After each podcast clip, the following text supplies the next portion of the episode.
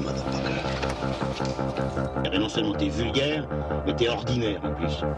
Dick is dead.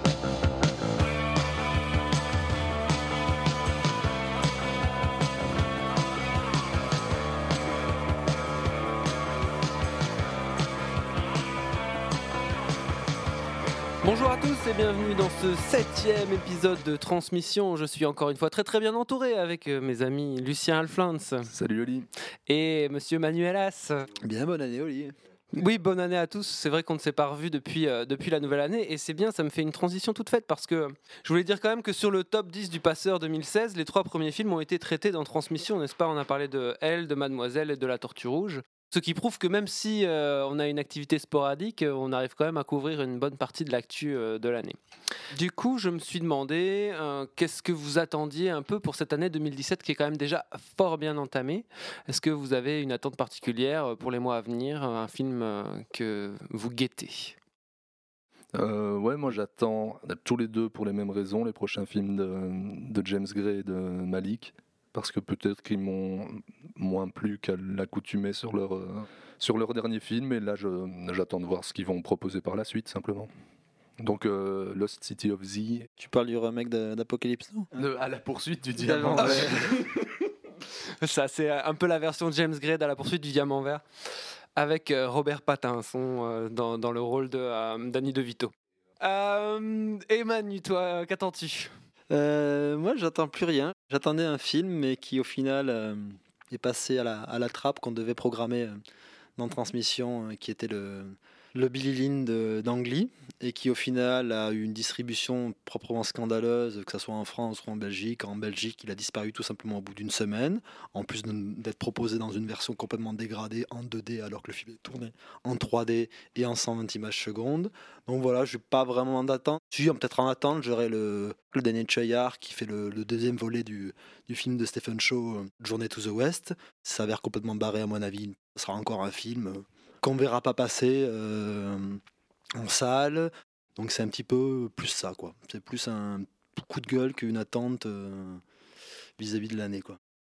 Euh, Et moi, je vais dire que j'attends, bien sûr, le nouveau film de Bong Joon-ho, Okja, qui est un film, euh, je crois que c'est euh, quar- 60% de- d'argent coréen et 40% d'argent euh, américain, il me semble. Euh, Il y a euh, Jack Gyllenhaal qui joue dedans, Tilda Swinton qui était déjà dans euh, Transpersonnage. La photo est de Darius Konji. euh, et alors, par contre, j'ai appris aujourd'hui que euh, c'est euh, Netflix qui produit et que Netflix va le sortir directement sur son réseau. Donc, est-ce que euh, ça veut dire qu'il n'y aura pas de sortie de salle pour euh, le film de Bong Joon-ho? Ça m'étonnerait quand même. Mais donc, il serait peut-être en exclusivité sur Netflix avant de trouver le, le chemin des salles, quoi. À propos de, de la collaboration avec Konji, j'ai lu euh, justement que Bong Joon-ho était le réalisateur qui l'avait le plus impressionné en tant que, en tant que metteur en scène. Voilà. Et donc, Okja, déjà, c'est de nouveau, c'est un retour au film de. Ouija? Il y a déjà eu une suite à Ouija, hein. ce serait le Ouija 3. Bon, vous me laissez dire le pitch ou quoi? C'est l'histoire d'une petite fille euh, qui a comme ami euh, un, un grand monstre sympa, et euh, mais mal- malheureusement le gouvernement veut mettre la main Ça s'appelle dessus. quelques minutes après minuit. Voilà, ça nous fait un pont magnifique vers euh, quelques minutes après minuit, puisque la dernière fois, dans le dernier épisode de transmission, euh, Manu disait, euh, voilà, avait vu le film en avant-première, en projection de presse, et nous incitait fortement à y aller en disant qu'on allait en parler dans le nouvel épisode de transmission. Voilà, même si on a mis un petit peu de temps à revenir derrière les micros, euh, on tenait quand même à parler un petit peu de ce film. Donc, euh, qui commence? Ah non, bah oui, moi je peux, je peux dire, euh, comme Manu, j'ai beaucoup aimé le film, que je, je trouve d'une d'une très grande beauté formelle, d'une inventivité visuelle sur euh, comment mettre en image euh, les sentiments, les émotions, euh, ce genre de choses assez impalpables. euh, je trouve assez, bah, assez brillant là-dessus. Il y a une virtuosité hallucinante qui peut rappeler sur certains points euh, la virtuosité de, son précédent euh, The Impossible que moi j'aimais beaucoup moins parce que justement je trouvais que cette, euh, maestria se faisait un peu voir tandis que là euh, ce qui en sort c'est une très belle émotion euh.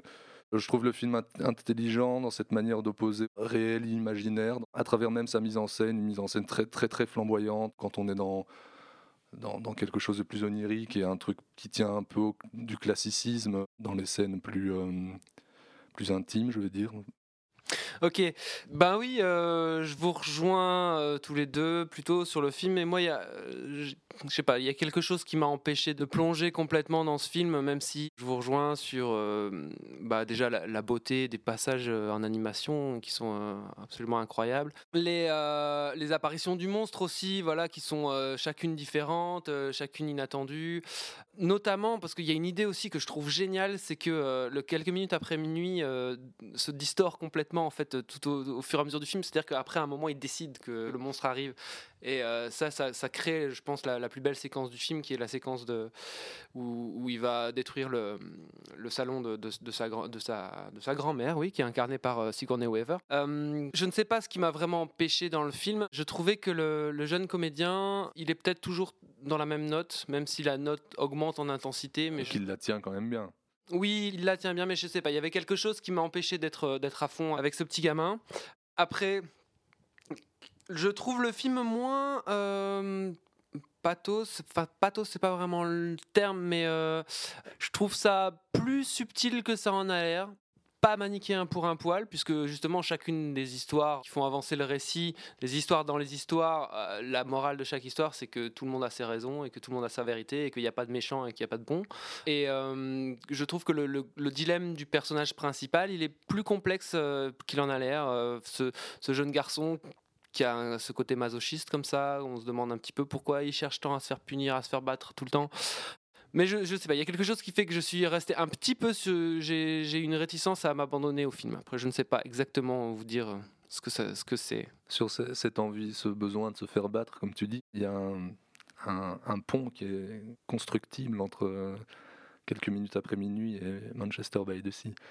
Mais euh, on, en, on en reparlera peut-être là-dessus. Moi, si je dois mettre un, bé- un bémol sur le film, c'est que je le trouve parfois, mais c'est aussi l'adage du conte, je le trouve parfois un peu euh, ex- explicite, trop explicite. À la rigueur, je pourrais formuler ce, défaut ou cette remarque sur le, début du film, qui te fait rentrer dans des rails que tu penses connaître, qui sont celui du conte. Je trouve que la, la- subtilité de, de te faire croire un type de récit et puis progressivement t'amener ailleurs, c'est vecteur d'une immense tension dramatique. Pour le coup, on ose une vraie intensité des émotions.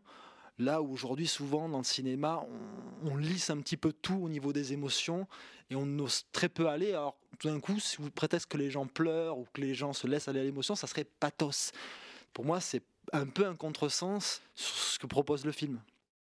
Très bien, bah voilà, comme je disais, on va aller rapidement sur ce film, mais qui est quand même euh, une belle annonce du thème principal de la journée qui sera le deuil. Donc aujourd'hui, on va parler entre autres de Manchester by the Sea, vous l'avez compris, de La La Land, de Moonlight, de American Honey et aussi de Jackie. Voilà, euh, et on va commencer tout de suite alors par Manchester by the Sea. Hello, Lee. I just wanted to call and say I'm sorry. Uh, how's Patrick doing? Well, he doesn't really open up with me. Do you actually have sex with these girls? Strictly basement business. What does that mean? It means I'm working on it. Don't want to be my guardian? That's fine with me. Not that. It's just the logistics. All my friends are here. I got two girlfriends, and I'm in a band. You're a janitor in Quincy. What the hell do you care where you live? Alors, le deuil, deuxième partie. Euh, on va parler maintenant de Manchester by the Sea, le nouveau film de- du cinéaste et dramaturge Kenneth Lonergan, avec euh, Casey Affleck, euh, Lucas Edge, Michelle Williams et Kyle Chandler. Euh, donc Manchester by the Sea, c'est l'histoire de Lee Chandler qui doit revenir à Manchester by the Sea parce que euh, son, son frère aîné, euh, qui était cardiaque, vient de décéder. Et il se retrouve en charge de son, donc de son neveu et il doit trouver une solution pour que son neveu puisse finir sa scolarité à Manchester by the Sea, alors que Lee Chandler, on ne sait pas pourquoi au début du film, a fui cette ville et ne veut absolument pas y revenir. Manu, si tu commençais sur Manchester by the Sea. Euh, J'ai plutôt été euh, assez séduit par le film. Je, trouve que, bon, même si il manque peut-être un petit peu de, de concision euh, sur, sur la longueur, cette histoire de, de deuil qui en cache un autre, comment progressivement va, va se révéler le passé de Affleck qui est montré de manière impressionniste par des, des petits flashbacks qui vont vraiment se concrétiser autour d'une scène pivot qui est la, la scène qui se passe chez le notaire et où on a vraiment un rythme quasiment musical d'aller-retour entre cette session chez le notaire et le, passé traumatique du personnage et pourquoi il ne peut plus revenir dans cette ville-là et euh, qu'est-ce qui a été ce chemin de non-retour. Je trouve c'est hyper fin à ce niveau-là dans la caractérisation des personnages. Le film est assez, assez impressionnant. C'est un, un film qui est, qui est brillamment écrit. Il y a une construction euh, scénaristique euh, particulière? Bah, je pense de toute façon que c'est un film qui, euh, qui est essentiellement fort par son écriture. Oui, oui, justement. Peut-être que c'est un petit peu ça le problème d'ailleurs. C'est à la fois sa plus grande qualité et son plus grand défaut, je pense. Bon, on peut en, en parler sans, sans, sans en dévoiler trop, mais le, le climax du film, il, a- il arrive, il est, en- il est au milieu. Quoi. Oui et non. En tout cas, le chemin dramatique du film, c'est de trouver une solution pour son neveu. Oui, mais voilà, laquelle on s'intéresse au final pas tellement au début, parce que cette espèce de construction nous intéresse plus à autre chose. Oui. Et puis arrive ce que j'appelle, ce que j'ai appelé le climax, qu'on peut appeler autrement, mais qui a cette espèce de, de point culminant de cette partie-là du récit à- au milieu du film, je crois après une heure, un truc comme ça. C'est là que je trouve que cette, cette deuxième histoire, qui est en fait la première, devient, devient la plus belle et la plus touchante. C'est dans cette espèce d'après-climax. Les réserves que j'ai, qui sont, qui sont légères parce que j'aime beaucoup le film, euh, sur, sur, ce, sur cette structure, tiennent dans, le- dans, le, les trois premiers quarts d'heure. Bah moi justement, je trouve ça vachement plus intéressant en fait. Le fait que il y ait cette révélation au milieu du film, ça met le spectateur un peu en retard euh, dans la première partie parce que tout le monde sait ce qui s'est passé, ce qui est arrivé à ce pauvre Lee Chandler, et nous, euh, on a toujours un train de retard. Et c'est révélé, je trouve vraiment au bon moment de la narration justement. Ça devient pas irritant, c'est pas révé- révélé tellement tard que ça en deviendrait irritant. Ah non, non, moi je, trouve- comme je dis, moi je trouve aussi intéressant que cette révélation arrive à cet endroit-là. C'est juste que dans la, dans la allez, je dirais les 20 premières minutes, première demi-heure, je me questionne sur l'utilité, enfin, ah, mais après je l'oublie parce que parce qu'arrive euh, ce qui vient après, évidemment. Mais je pense que ce que peut-être tu veux dire, Olive, c'est que ça défausse. euh, Ça déforce le- la suite. Ça, ça déforce un peu la suite. Et pour le coup, le- la deuxième grande confrontation, la deuxième grande scène à faire, scène de confrontation avec euh, Son ex. euh, pour le coup, l'émotion n'y est pas du tout dans, dans- dans cette confrontation parce que j'ai l'impression que Affleck joue encore le personnage qu'il est, dans la première partie et plus celui qui a révélé quelque chose. Il y a une sorte de, de, de désaccord entre le jeu de Williams et d'Affleck dans cette scène-là. Je la trouve un peu en surjeu parce que lui est tellement en sous-jeu à ce moment-là et en fait, elle me met plus à distance. Je comprends ce que tu veux dire. Et c'est vrai qu'il y a une rupture euh, sur, sur le- les, codes de jeu, qu'on on peut- comme on pourrait appeler ça, mais je trouve, je, la- je trouve la scène très, très belle parce que Affleck, à ce moment-là, il a une manière de, dans, dans son jeu de, la- de laisser euh, poindre l'émotion comme par très légère brèche, comme s'il craquait à chaque fois un, un- un millième de seconde et que c'est par là que s'immisçait le, C'est là qu'on voit les gouffres, euh, là- les abysses de souffrance C'est ça, de- mais c'est du ça- ça- personnage. et le film est construit comme ça et de- le jeu d'A- d'Affleck est comme ça. Et je trouve ça très, je trouve que c'est particulièrement visible dans cette scène-là et c'est quelque chose que je trouve très beau malgré, comme tu dis, cette espèce de de, ru- de rupture entre les codes de jeu des deux acteurs. euh, Mais, mais- mais je trouve que la, la- la scène euh, fonctionne quand même euh, en termes d'émotion assez bien. Peut-être moins bien que le, le premier, la première révélation. Voilà, on arrive là où euh, je voulais en venir tout à l'heure, c'est que euh, je trouve que c'est un film en effet brillamment écrit, brillamment interprété, mais que peut-être que Un film de dramaturge, quoi. Ouais, voilà, mais que peut-être que du coup, le réalisateur fait trop confiance à cette écriture et à ses, acteurs et oublie d'incarner ça dans sa mise en scène, dans sa mise en image, dans son découpage, dans son montage. On- Il n'y a pas beaucoup de pics émotionnels, je trouve, mis à part les deux scènes dont on a parlé. Mais je trouve que sinon le film est un peu sur des rails et je trouve qu'il il manque un peu de relief. Un peu comme le jeu de Casey Affleck. Sinon, je voulais dire aussi une dernière chose, c'est que euh, voilà, on a énormément entendu parler de ce film, que c'était euh, triste, euh, que c'était gris, etc. Mais en fait, il y, a- il y a pas mal de, de moments euh, qui sont assez drôles dans le film. Il y a pas mal d'humour qui passe notamment par euh, ce personnage du neveu qui est beaucoup plus euh, voilà solaire, lumineux, tourné vers la vie que son oncle. D'ailleurs, la, la réaction du, du fils à la mort de son père est complètement inattendue. Elle et, est euh, géniale. et Et en effet, sur les, sur les, les scènes comiques, c'est jamais à se, à se taper le cul euh, par terre, mais, mais bah, Il y a des trucs qui sont franchement drôles. des trucs qui sont franchement drôles, mais on rit. Est-ce qu'on rit vraiment? Non. Bah, euh, le, le de date arrangé euh, entre. Ouais, c'est vrai que c'est drôle. En fait, la plupart des discussions de l'oncle et du neveu sur le sexe opposé sont, sont généralement assez, assez cocasses, assez drôles. Euh, Peut-être un, un mot sur euh, l'utilisation de la musique que je trouve extrêmement audacieuse, de, de violon qui arrive comme ça à des moments euh, très étranges. Il y a une utilisation de, ce code qui est quand même très régulier, enfin, et parfois très lourd euh, dans le mélodrame. Sur l'utilisation de la musique, justement, je serais assez curieux de savoir comment justement cette scène pivot, cette scène justement de révélation a été composée, si elle a été vraiment composée au- autant au montage que complètement à l'écriture, parce qu'on parle justement du côté euh, quelquefois peut-être envahissant de l'écriture sur la forme du film. Mais je trouve qu'il arrive à une vraie musicalité dans cette scène-là, et c'est pour ça, pour moi, qu'elle fonctionne aussi bien. Mais quand j'ai dit ronflant, c'était euh, en mettant à part justement cette, énorme révélation du milieu. Du coup, euh, peut-être que le, côté un peu euh, déceptif du film, peut-être un peu trop long, etc., vient du fait de la deuxième partie. On a atteint une telle intensité au milieu du film que du coup, dans la deuxième partie, la résolution du conflit avec le neveu, j'attends un peu que ça arrive. Quoi. Ouais, c'est aussi, euh, aussi la plus douce. Il y a une, il y a une douceur qui, qui s'immisce dans le film tout du long et je trouve qu'elle est particulièrement euh, jolie dans, dans cette deuxième partie. Euh, le problème, c'est pas tellement qu'il y a des scènes qui marchent pas ou qui seraient trop écrites, c'est que parfois on voit l'écriture dans, dans, le, dans la mise en scène en fait. Cette écriture impressionniste, d'accumulation de, de, de petits segments qui fait que le film aussi dure euh, très longtemps, mais à un moment ça dilue aussi quelque, un peu les enjeux, ça dilue aussi une certaine émotion. Mais en tout cas, je serais très curieux de voir ce que va donner le, le cinéma de, de Lothar par, la- par la suite. Quoi. Bon, très bien. Bah écoutez, euh, pour en finir avec le deuil, euh, je propose qu'on parle de Jackie. Ready? Of course.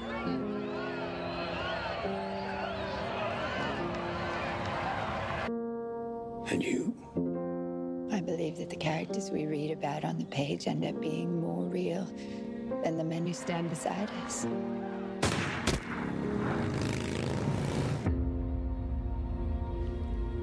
Jackie, c'est le nouveau film de Pablo Larraín, donc euh, ou Larraín, je sais pas exactement comment on dit. Enfin bon, bref, Euh, le réalisateur chilien, auteur de No, de El Club, de Neruda, qui s'intéresse donc euh, aux quelques jours qui suivent l'assassinat de Kennedy, mais donc vu du point de vue de Jackie Kennedy Onassis. Le film est interprété par Nathalie Portman dans le rôle titre. Il y a aussi Peter Sarsgaard qui joue Bob Kennedy. Et on a aussi Greta Gerwig. euh, Mais surtout, on a John Hurt dans sûrement sa dernière apparition au cinéma. exactement. Il y a aussi John Hurt dans sa dernière apparition. Bon, moi je vais commencer sur Jackie alors parce que j'ai pas énormément de choses à en dire. J'ai trouvé le film assez insupportable. Je trouve qu'il y a un très très beau travail euh, sur l'image et les archives notamment.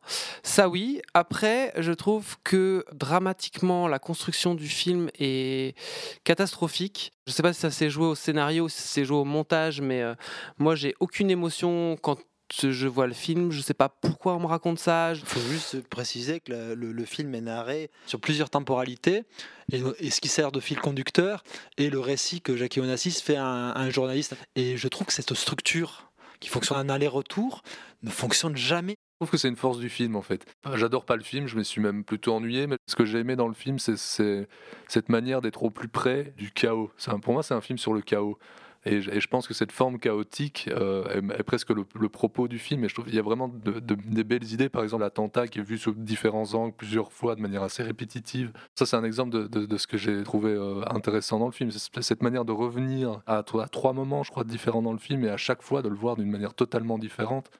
Moi j'ai l'impression que c'est un cache-misère pour un film qui sait pas du tout ce qu'il a à raconter, qui balance plein de pistes et qui au final ne- appuie son propos dans deux trois monologues finaux. Et ça pour le coup, je, moi j'ai pas pu me détacher du, nom d'Arena Aronofsky au début du film parce que j'ai vraiment l'impression de voir un film d'Aronofsky par, par moment tellement c'est une lourdeur continuelle dans la forme, dans la musique, dans l'interprétation. Moi, je trouve euh, personnellement Nathalie Portman très mauvaise dans le film. Pour moi, elle interprète différents personnages. Elle interprète le même personnage à des moments tellement différents qu'elle les joue de manière très différente. Je la trouve parfois très juste et parfois complètement euh, insupportable. Si fascination il y a, elle est purement, purement euh, plastique, esthétique. Je ne sais pas exactement comment ils ont fait. Ils ont dû tourner une partie en péloche, une partie en, numé- en numérique. Enfin, en tout cas, il y a vraiment différents travail sur le grain de l'image qui donne une- un relief entre réalité et fiction. Ouais, mais sur le même sujet, ça a été fait quand même mille fois plus fois, brillamment par Oliver Stone sur JFK. Sauf C'est-à-dire que- le sauf traitement que- des archives, etc. Il est vu et rebattu. Même sur cet aspect-là esthétique, je trouve que le film, il est complètement creux. Il y a une, une absence de, de cadre qui fait que le film est complètement bordélique. On revient sur des personnages, tu sais pas pourquoi. Il y a une gestion de la temporalité qui est vraiment complètement anarchique. C'est peut-être un des, des films les plus courts de la sélection en termes de, de durée. Il fait 1h30.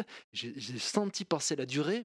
Je le trouve extrêmement dur. Le, le film est complètement bordélique, le film part dans tous les sens. Il est lourdin, regarde le propos sur le côté un peu potiche qu'elle peut avoir. Les archives d'origine avec Jackie Onassis qui présente le. Qui présente Maison Blanche, euh, la visite de la Maison Blanche. Elle est hyper mal à l'aise.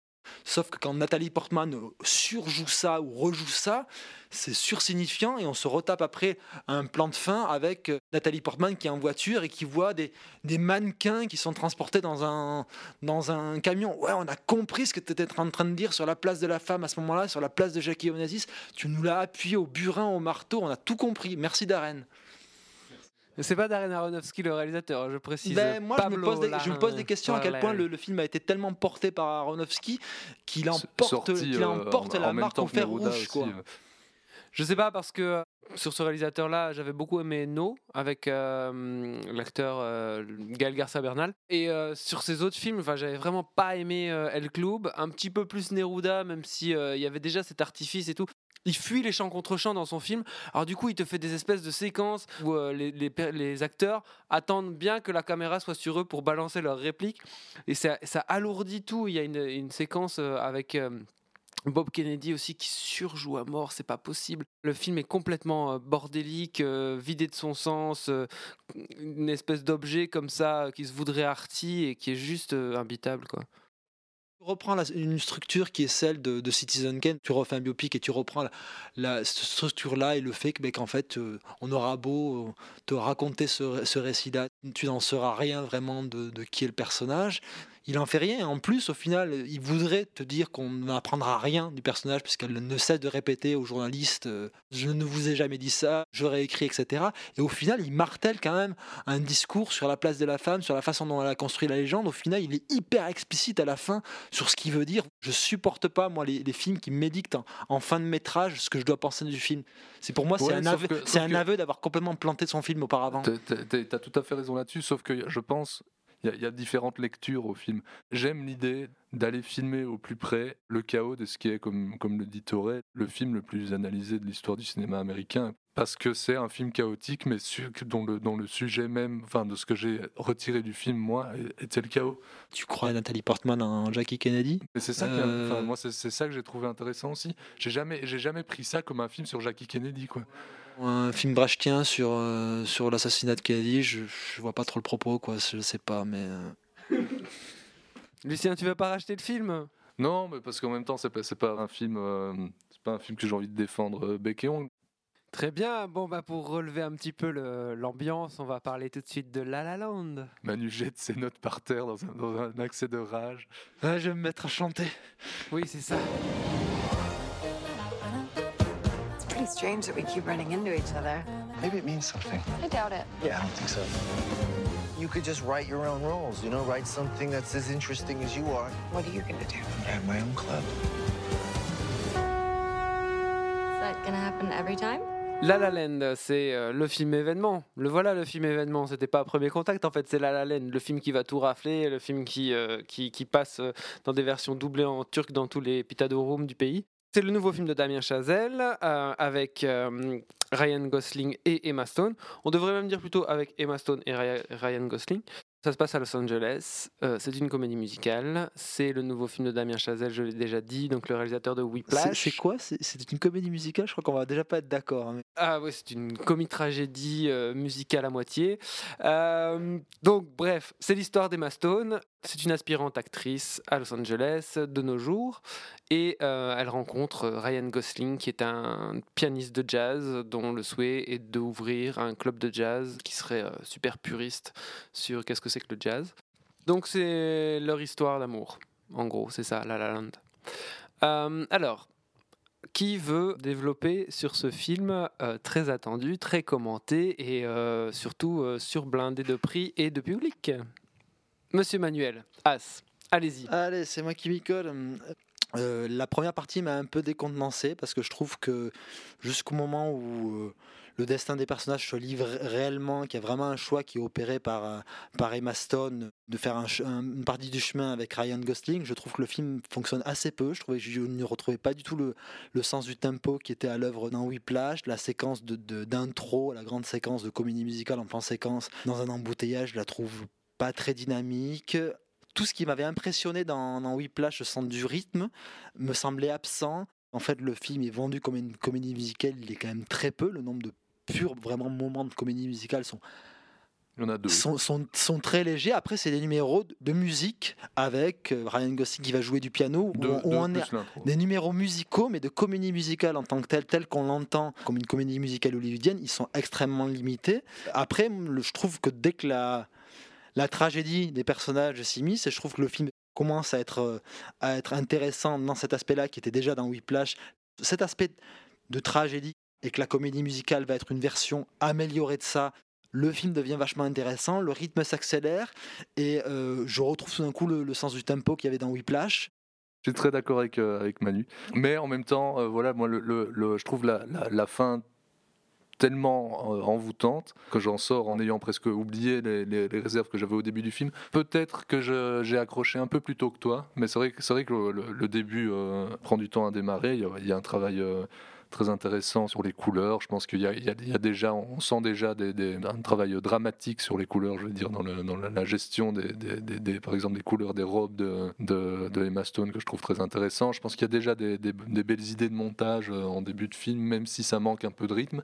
Là où je suis pas tout à fait d'accord, c'est que je trouve pas inintéressant d'utiliser deux acteurs qui sont ni des grands chanteurs ni des grands danseurs. Et c'est pour ça que s'il y a certaines scènes que je, ne, que je ne considère pas comme étant de la comédie musicale, mais qui ont quand même une, une- beauté qui leur est propre, un truc un peu bâtard euh, là-dedans, une sorte de version moderne des comédies musicales euh, d'antan, qui parfois fonctionnent pas trop mal. Je peux avoir d'autres d'autres réserves. Je trouve que pour un, pour un, un film qui a un, tel discours sur la musique et sur le jazz, je trouve parfois les, les musiques du film un peu pauvres par rapport à son, à son thème en tout cas.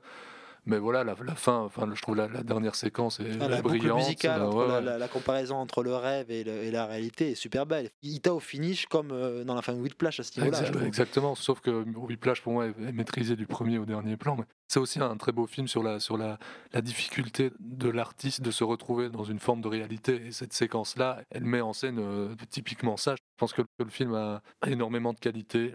À partir du moment où on commence leur histoire d'amour, je pense que le film. euh, À, à partir du moment où elle fait vraiment un choix Ouais, c'est ça, dans ouais. sa vie, cette séquence de dîner où elle est, elle est, elle est pas à sa place et elle a, elle a envie d'autre chose et elle, elle assume d'avoir envie d'autre chose. Elle va rejoindre Ryan Gosling. Je trouve que c'est la séquence clé où le, le film. Est-ce qu'il n'arrive pas le- si tard le- dans le le- film Ça arrive, je pense, après quand même une bonne demi-heure de, de film. Oui, c'est ça. C'est pas sur un film qui fait quasi deux heures et demie. Voilà, mais je, je vois, euh, je vois Olivier qui est extrêmement dubitatif sur tout ce qu'on dit, donc je pense qu'on va le laisser parler. Parce que moi, je suis enthousiaste avec euh, des réserves, un peu comme vous, mais alors, euh, ce que vous me dites me semble complètement extraterrestre. Euh, C'est-à-dire que. Donc, moi, je trouve le film charmant. Je trouve que le fait qu'il ne, ne maîtrise pas, en effet, le, le- le chant et la danse, accentue ce côté un peu charmant, euh, accessible comme ça. Et j'ai absolument pas de problème avec euh, cette première partie ni cette deuxième partie. J'ai plutôt des problèmes avec en fait, je, je- je rentre bien dans le film. Je trouve que vous êtes super méchant avec la séquence d'ouverture qui est pour moi euh, quand même assez brillante. Euh, elle, est- elle est la- virtuose, mais elle est quand même pas. Non, pas- c'est- Elle manque de- le problème, Elle, manque de rythme. non, le problème, c'est qu'elle manque, c'est qu'elle manque d'impact avec le, le reste de l'histoire. Elle est, déco- elle est comme déconnectée. C'est comme un court métrage en intro de, de- de cette histoire. Ça, ça c'est un problème. Mais après, je trouve que dans sa mise en scène, c'est assez brillant. Peut-être que ça manque un petit peu, un tout petit peu de rythme, mais bon, ça va quand même déjà assez, assez vite. D'autre part, je trouve que ben, tout ce qui se passe avec Emma Stone, quand elle n'est pas euh, célèbre, euh, je trouve ça chouette avec ses colloques, etc. Je trouve la, la, la séquence de, de comédie musicale, pour moi c'est de la comédie musicale. Elle fonctionne quand même assez bien aussi. Et puis alors, je trouve hilarante la scène où il rejoue des trucs des années 80 et qu'elle se fout de sa gueule. Moi, ça m'a fait, ça m'a fait crever de rire cette scène. Ouais, là, moi j'ai adoré le solo de, de synthé avec une main dans la poche. Et, euh, et en fait, pour moi, le souci principal du film, c'est que euh, le délitement, la déliquescence de la relation amoureuse, je le sens pas. En fait, je crois pas. Une fois qu'il com- commence à construire ses personnages et que les personnages doivent avoir de la chair, pour moi, ça marche pas. Mais il n'y a, ça pas marche plus. il y a pas de déliquescence, de- il ouais, y c'est y a juste un choix, à un moment, un Ah, c'est sacrifice ça, à c'est faire un choix, ça tombe vis- comme un vis- vis-à-vis de ce qu'il doit accomplir et qui pour moi qui est très clair et qui qui, est- qui est vachement contenu dans le personnage de Ryan Gosling, qui est le premier vraiment à assumer ce choix-là à un moment, de faire l'impasse sur cette histoire d'amour, parce que euh, le, le rêve d'Emma Stone est plus important à ce stade-là. Il n'y a pas une, une déliquescence du couple en tant que tel. C'est un, un un choix, choix, ouais. peut-être qui paraît un peu égoïste, un peu dur, comme il y avait dans Whiplash. C'est plus, c'est plus glamour dans celui-là, mais il, il- ça reste quand même sous-jacent et en sous-texte tout le long du film, et ça drive aussi quand même l'émotion que j'ai par rapport au film. Bah moi je trouve que c'est pas incarné. Je comprends ce que vous dites, vous avez sans doute raison, mais je trouve que la question soulevée est super intéressante, mais qu'il la, il la traite pas, il, la met, il, la jette sous le. de manière euh, évidente. Est-ce que la volonté d'atteindre ses rêves doit-elle toujours être un, être un, être un deuil d'autre chose, que ce soit une relation euh, amoureuse, humaine ou, ou quoi que ce soit? Et, là- et à un moment, les deux personnages euh, se répondent enfin, à eux-mêmes que le- oui, et donc prennent cette décision-là. Et c'est pour ça qu'on ne sent pas de délitement, c'est juste c'est un coup près qui tombe à un moment. Et c'est une fois que la décision est prise, le film part vers autre chose. Et puis il y a cette scène que je trouve vraiment très belle à la fin, dont on parle depuis tout à l'heure, qui est même plus que belle, que j'ai trouvé euh, fondamentalement Oui, touchante. c'est virtuose parce que pour le coup, de jouer avec une très longue boucle et un retour au présent euh, tel qu'il est, et pas, pas tel qu'il est fantasmé dans, dans un monde de comédie musicale, fonctionne très bien. Moi, là où je suis moyennement d'accord avec ce que tu dis, Oli, après on va te laisser parler, désolé, mais euh, c'est que euh, trouver sympathique ces petits numéros musicaux un peu gauche, moi il y a quand même un problème qu'à un moment qu'on me vend une comédie musicale et que le plaisir chorégraphique purement, vendu. purement chorégraphique que j'ai n'y est pas parce que j'ai des acteurs qui ne sont pas Fred Astaire, qui ne sont pas Jen Kelly. Et moi c'est quand même un- un- le petit bémol que j'ai, c'est vendu comme une comédie musicale. C'est un film qui pose une réflexion sur la comédie musicale, mais qui n'est pas une comédie musicale en tant que telle. Quoi. Est-ce que le film ne- n'est pas un peu, peu- ne pourrait pas entre guillemets être fédérateur sur cette question-là? Parce que je trouve quand même le film assez moderne dans sa forme, même s'il reprend, c'est un film extrêmement référencié, on n'en a pas parlé, mais il y a des références dans quasi tous les plans, que ce soit à Donnen, à, à Minelli, mais à Nicolas Ray, à, À demi. à demi, évi- évidemment, au, au 400 coups de Truffaut, hein, il y a un thème musical qui rappelle vraiment le thème musical de- des 400 coups. Il y a quand même un rapport justement à la comédie musicale qui est là relativement bien senti. Là où j'ai un problème avec le film, c'est que je trouve que euh, le film n'échappe pas au happy end. En fait, il en fait quand même un de happy end, puisqu'ils vont tous les deux. Ouais, bon, il faut pas spoiler, mais euh, je trouve que le film se termine trop bien d'une certaine manière. Mais dire- enfin, moi, il y, a il y a une mélancolie qui m'a suivi des heures après le film. C'est Et- pas, on peut pas parler d'un happy end à ce moment-là. Si, si, pour moi, c'est un happy end clair et net. Dans un certain angle de vue de qu'est-ce que tu privilégies dans ta vie, le film est un happy end complet, total. Mais dans les Parabus de Cherbourg, c'est aussi un happy end d'une certaine façon qui est complètement miné, mais c'est un happy end. C'est un happy Ouais, end mais- euh, fantasmé. Enfin bon, bref, moi j'ai un problème quand même avec le, le destin des deux personnages euh, dans, dans le film.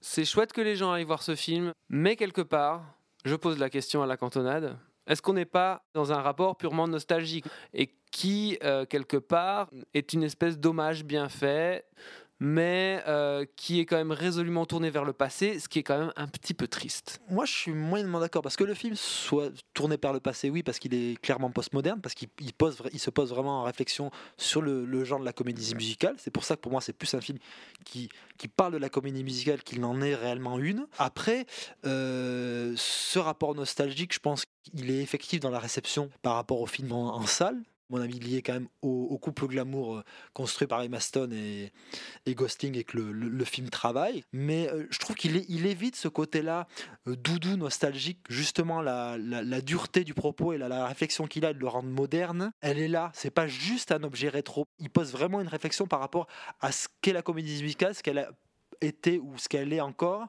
en, quoi elle, nous touche, parce que c'est aussi une version un peu fantasmée de, du réel, et on n'est pas juste dans un truc rétro, je suis pas d'accord à ce niveau-là. Au final, le propos, il est pas si aimable que ça. Je pense aussi que le, film peut être, comme euh, Whiplash pouvait être une, ouverture au, au jazz, euh, à un spectateur non initié, le film peut être une ouverture vers la comédie musicale à des spectateurs dont, dont ce n'est pas la culture. Moi, je, je suis plus réservé parce que j'ai quand même l'impression qu'il dit que c'est un genre mort et enterré. Mais euh, après, le- euh, Oui, oui, c'est ça, il a le même discours sur la comédie musicale que sur le jazz au final. Mais en même temps, mort et enterré, mais qu'il faut continuer à faire vivre. C'est quand même ça que, que véhicule le film. C'est ça le, la, la volonté de- du personnage de Gosling en tout cas. Très bien, donc voilà, on est tous un peu plus ou moins, même si on n'est pas exactement d'accord, on est quand même tous plus ou moins positifs sur le film. ouais, mais moi, comme, comme Manu, euh, comme je disais, j'ai une réserve euh, sur la première demi-heure du film. Le film fait presque 2h30, ça veut dire qu'il y a- il y a quand même 2 heures de, de plaisir après. Quoi. Oui, et puis il dure beaucoup moins longtemps que Jackie. hein. Et bon, allez, on enchaîne tout de suite avec euh, Moonlight.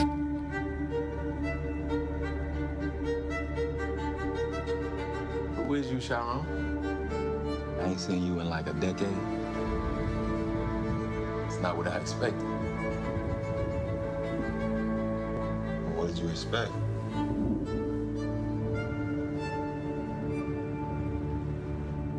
Après La La Land, voici un autre candidat sérieux euh, aux Oscars. Donc c'est Moonlight, le film de Barry Jenkins, adapté d'une pièce de théâtre de Tarell Alvin McCraney.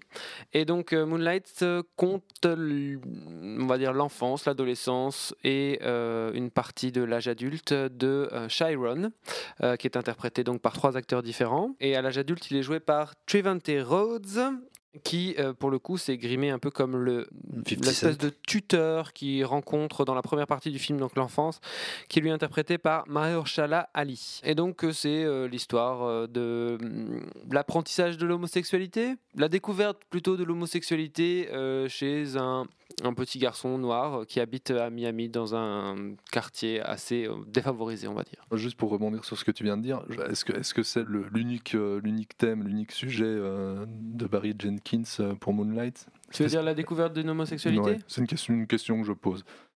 Moi, j'ai l'impression quand même que le film repose quand même en grande partie sur ça. C'est peut-être même justement une de ses grosses limites, à mon sens. C'est quelque chose qui est énoncé très tôt dans, le récit, qui est assez révélatrice d'un des petits soucis d'écriture du, film, puisque tout du long, le film évacue vachement tout un aspect social. Il y a, plein d'aspects qui sont très lissés qui fait qu'en fait le film euh, est censé aborder une thématique, mais en fait l'aborde pas vraiment, ne va jamais trop au bout de quelque chose. Le, contexte est hyper éludé, il y a un côté très plastique. Ça en fait un bel objet euh, cinématographique, mais ça élude aussi beaucoup de questions. Et c'est un petit peu la limite que j'ai sur le film, qui est malgré tout assez plaisant. Moi, j'aime, cette manière dont le film se pose comme, arrivant après euh, The Wire, comme arrivant après un des plus beaux personnages euh, de l'histoire de la série télévisée pour moi, qui est Omar dans The Wire.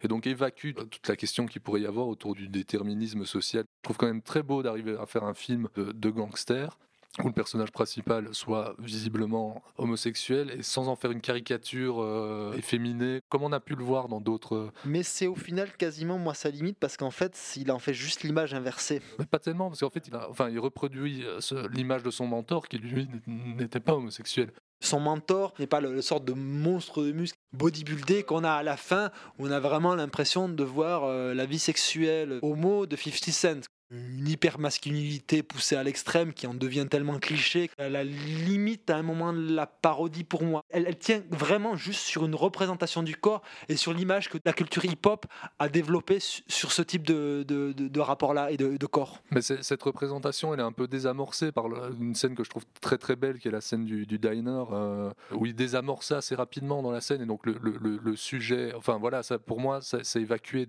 très tôt dans cette scène-là, et donc il reste ce qui reste, à savoir euh, une histoire d'amour, euh, dans, dans cette manière de, de- d'ellipser toutes sortes de choses pour n'en, pour garder que, que, le- que l'essence. Et c'est vrai que les personnages sont presque fantomatiques dans, la, toute- dans les derniers plans du film. Euh, je, je- je pense juste à un, à un truc euh, c'est sur les, les intertitres, c'est de mettre les 1, 2, 3 en minuscules. 1, 2, 3 du, i majuscule en minuscule qui font des i. Et donc tu as le premier i, tu aurais le i au carré le i euh, au cube. C'est très simple, mais je trouve que ça, ça, ça en dit long sur, le, sur, le, sur la volonté du film et sur la volonté même du personnage aussi. Ben, vous dites beaucoup de belles choses, les gars.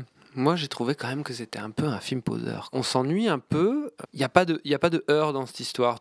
De nouveau, c'est un film qui manque cruellement de relief, je trouve. On sait, on sait prédire exactement ce qui va se passer. Il n'y a aucune surprise dans le film.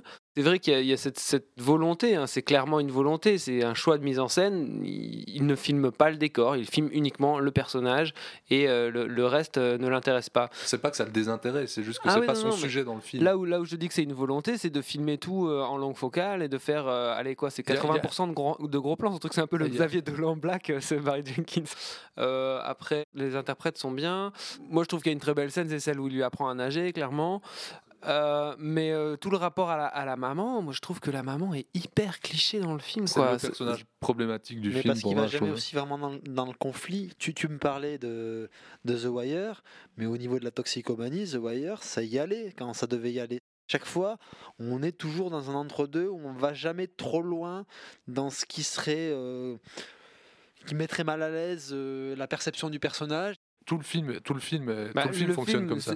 Le film, tout est hors champ dans le film. Ouais, à part ouais, les ça. personnages, tout est hors champ. c'est ça un, film qui est bâti à 80% sur des gros plans de visage. quoi. sur hors champ ou l'ellipse quoi ouais c'est une, une forme de, de- de pudeur je pense que c'est Jenkins je pense que son, son, son but premier c'est juste de faire un film comme, comme aurait pu le faire Wong Kar Wai mais dans un décorum tout à fait différent c'est juste de filmer une histoire d'amour un peu improbable dans un décorum qu'il va filmer sans appréhension et sans en prenant en compte toute cette imagerie que en fait quand, on va voir un film comme ça on a en nous il n'y a même plus besoin de la filmer, il n'y a même plus besoin de la montrer, de l'expliciter. Elle est là, on la connaît. Ou encore Wai n'éludait pas tout. N'éludait pas certains passages importants vis-à-vis de la, la Ouais, sexualité non, de ses ça, personnages. je- Il l'éludait pas. Ce que fait quand je- même Jenkins constamment. Je mets pas les, les deux sur un même euh, niveau d'égalité, mais je trouve qu'il y a une volonté d'aller vers quelque chose comme ça qui est, je trouve, assez réussi, très pudique, très joli. J'aime qu'en fait tout, tout ce qui est tout ce qui soit problématique soit en hors champ, soit ou soit ellipsé. Ça aurait pu être un film sur le deuil ou sur une forme de deuil différent. Au final, ça ne l'est pas parce que ça passe à côté pour raconter autre chose. Moi, je trouve que c'est quand même intéressant. C'est une donnée du film, c'est pas un thème. Lucien, j'aurais aimé voir le film avec tes yeux. Euh, bon, mais on va terminer ce long épisode de transmission euh, numéro 7 avec American Honey de Andrea Arnold. Hop in. I make money and get tired. I like a girl with spunk. It's a party, it's a party. It's Jake. Hey, can I party too? What are you doing? Jake. Now, get the keys, get the money. Car. Jump in the car, jump in the car.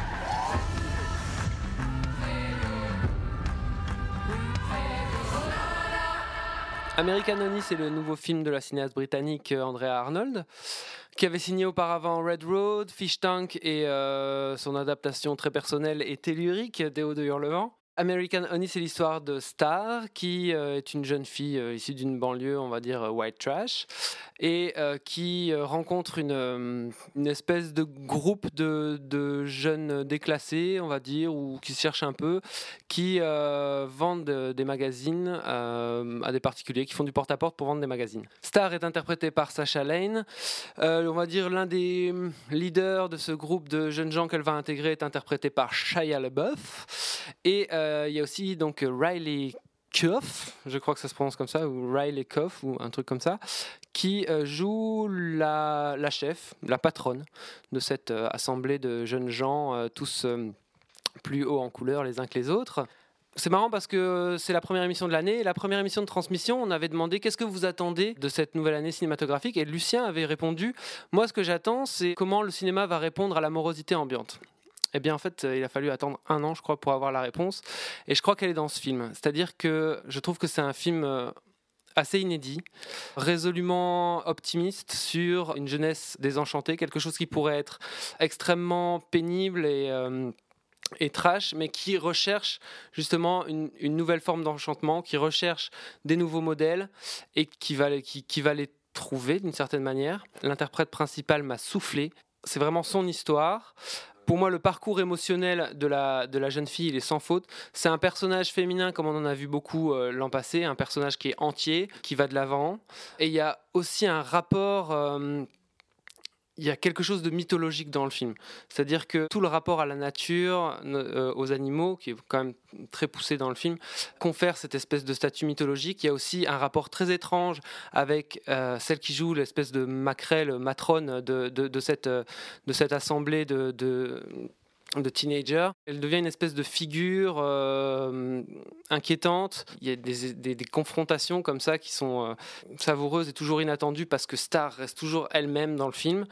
Voilà, c'est un film lumineux, c'est un film euh, plein d'énergie. C'est un film, c'est un film. Tu as utilisé plein de plein d'adjectifs pour en parler. C'est un film qui, est très vivant et je trouve que c'est une de ses principales forces. Toujours sur une sur une corde raide entre espoir et désespoir, toujours tout le long du film. Et je trouve vraiment que si le film avait été plus court, il il aurait été moins bon. Je pense qu'il y, en- il y en aura beaucoup qui, sont- qui ne seront pas d'accord avec avec moi là-dessus. Mais vraiment, je trouve qu'il y a quelque chose qui qui s'installe, qui s'assied tout au long du film. C'est une sorte de de road movie parce qu'il bouge énormément mais au final les personnages tu disais elles restent elles-mêmes et les personnages ne changent pas Ah si, elle, elle se transforme. elles se elles- oui Elle reste entière, elle reste Voilà, fidèle ça, à elle-même, mais elle se transforme dans le film. Ouais, bien sûr La fin est hyper surprenante parce que euh, on croit savoir où le film va aller avec ce groupe euh, au, au début. On se dit tiens, euh, on va nous faire encore une fois quelque part la dégénérescence de ce groupe. Comment est-ce que ça va commencer à dysfonctionner Et en fait, elle, elle trouve pas vraiment sa place, mais ce, ce qu'elle peut en tirer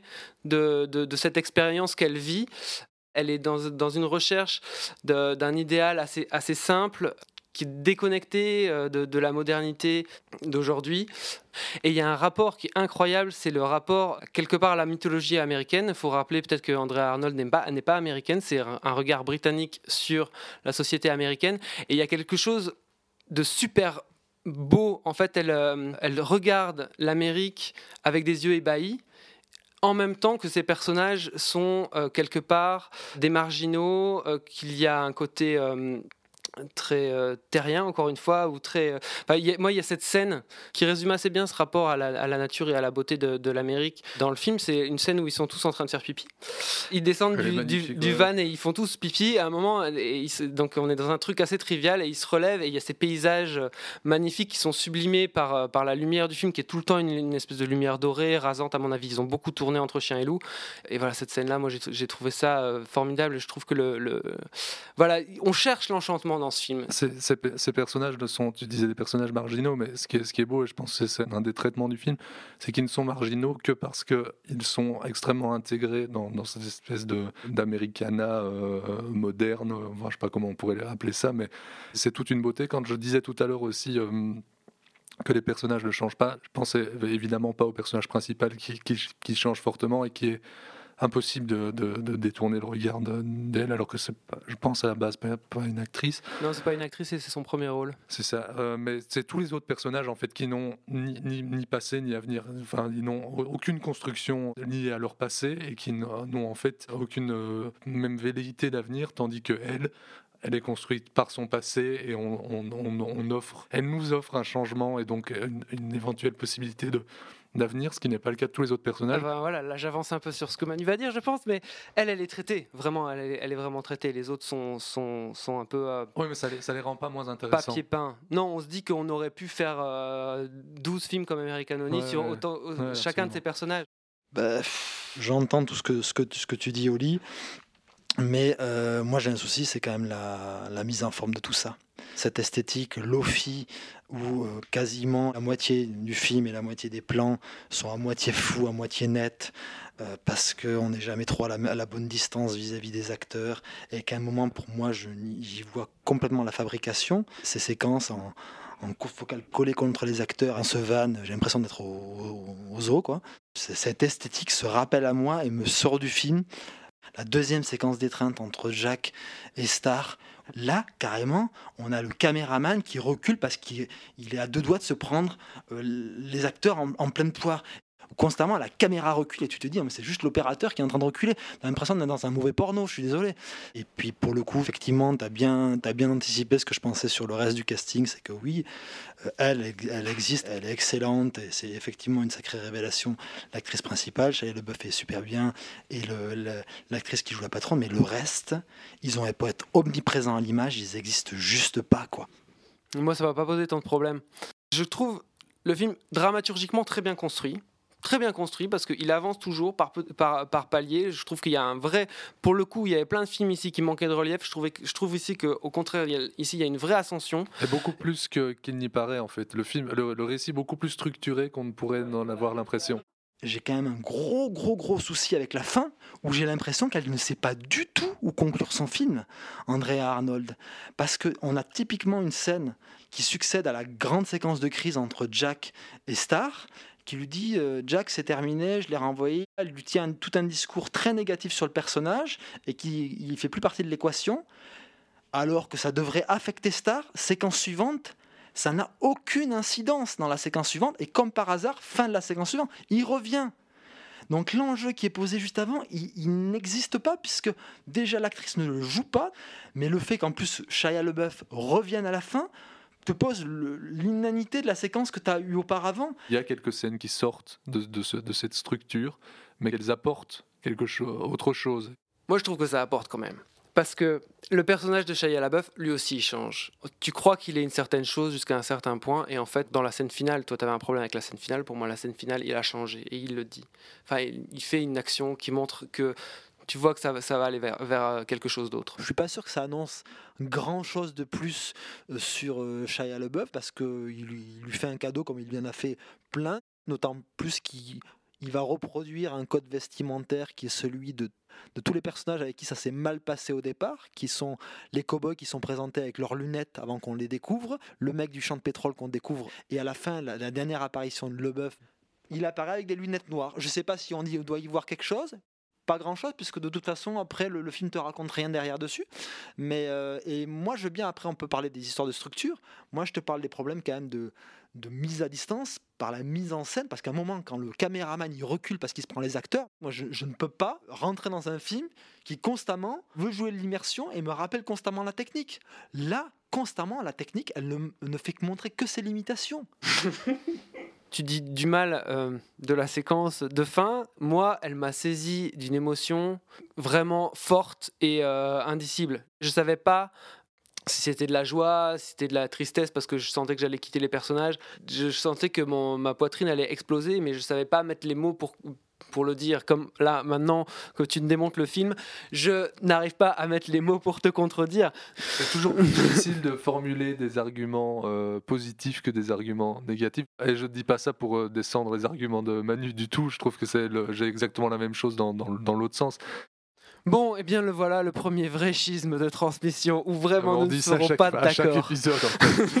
non, non, non, parce que euh, avant on était quand même plus ou moins d'accord. Cette fois-ci, je crois qu'on est irréconciliable. Voilà, maintenant Manu et moi, on a un différent.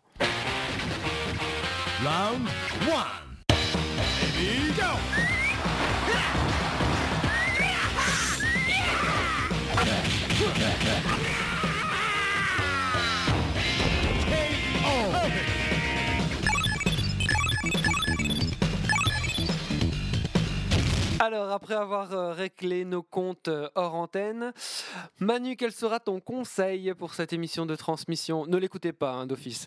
Euh, mais pour mon, conseil, je vais rester dans le domaine de, de la comédie musicale avec, euh, avec La La Land qui m'a un peu frustré dans, dans ce domaine-là.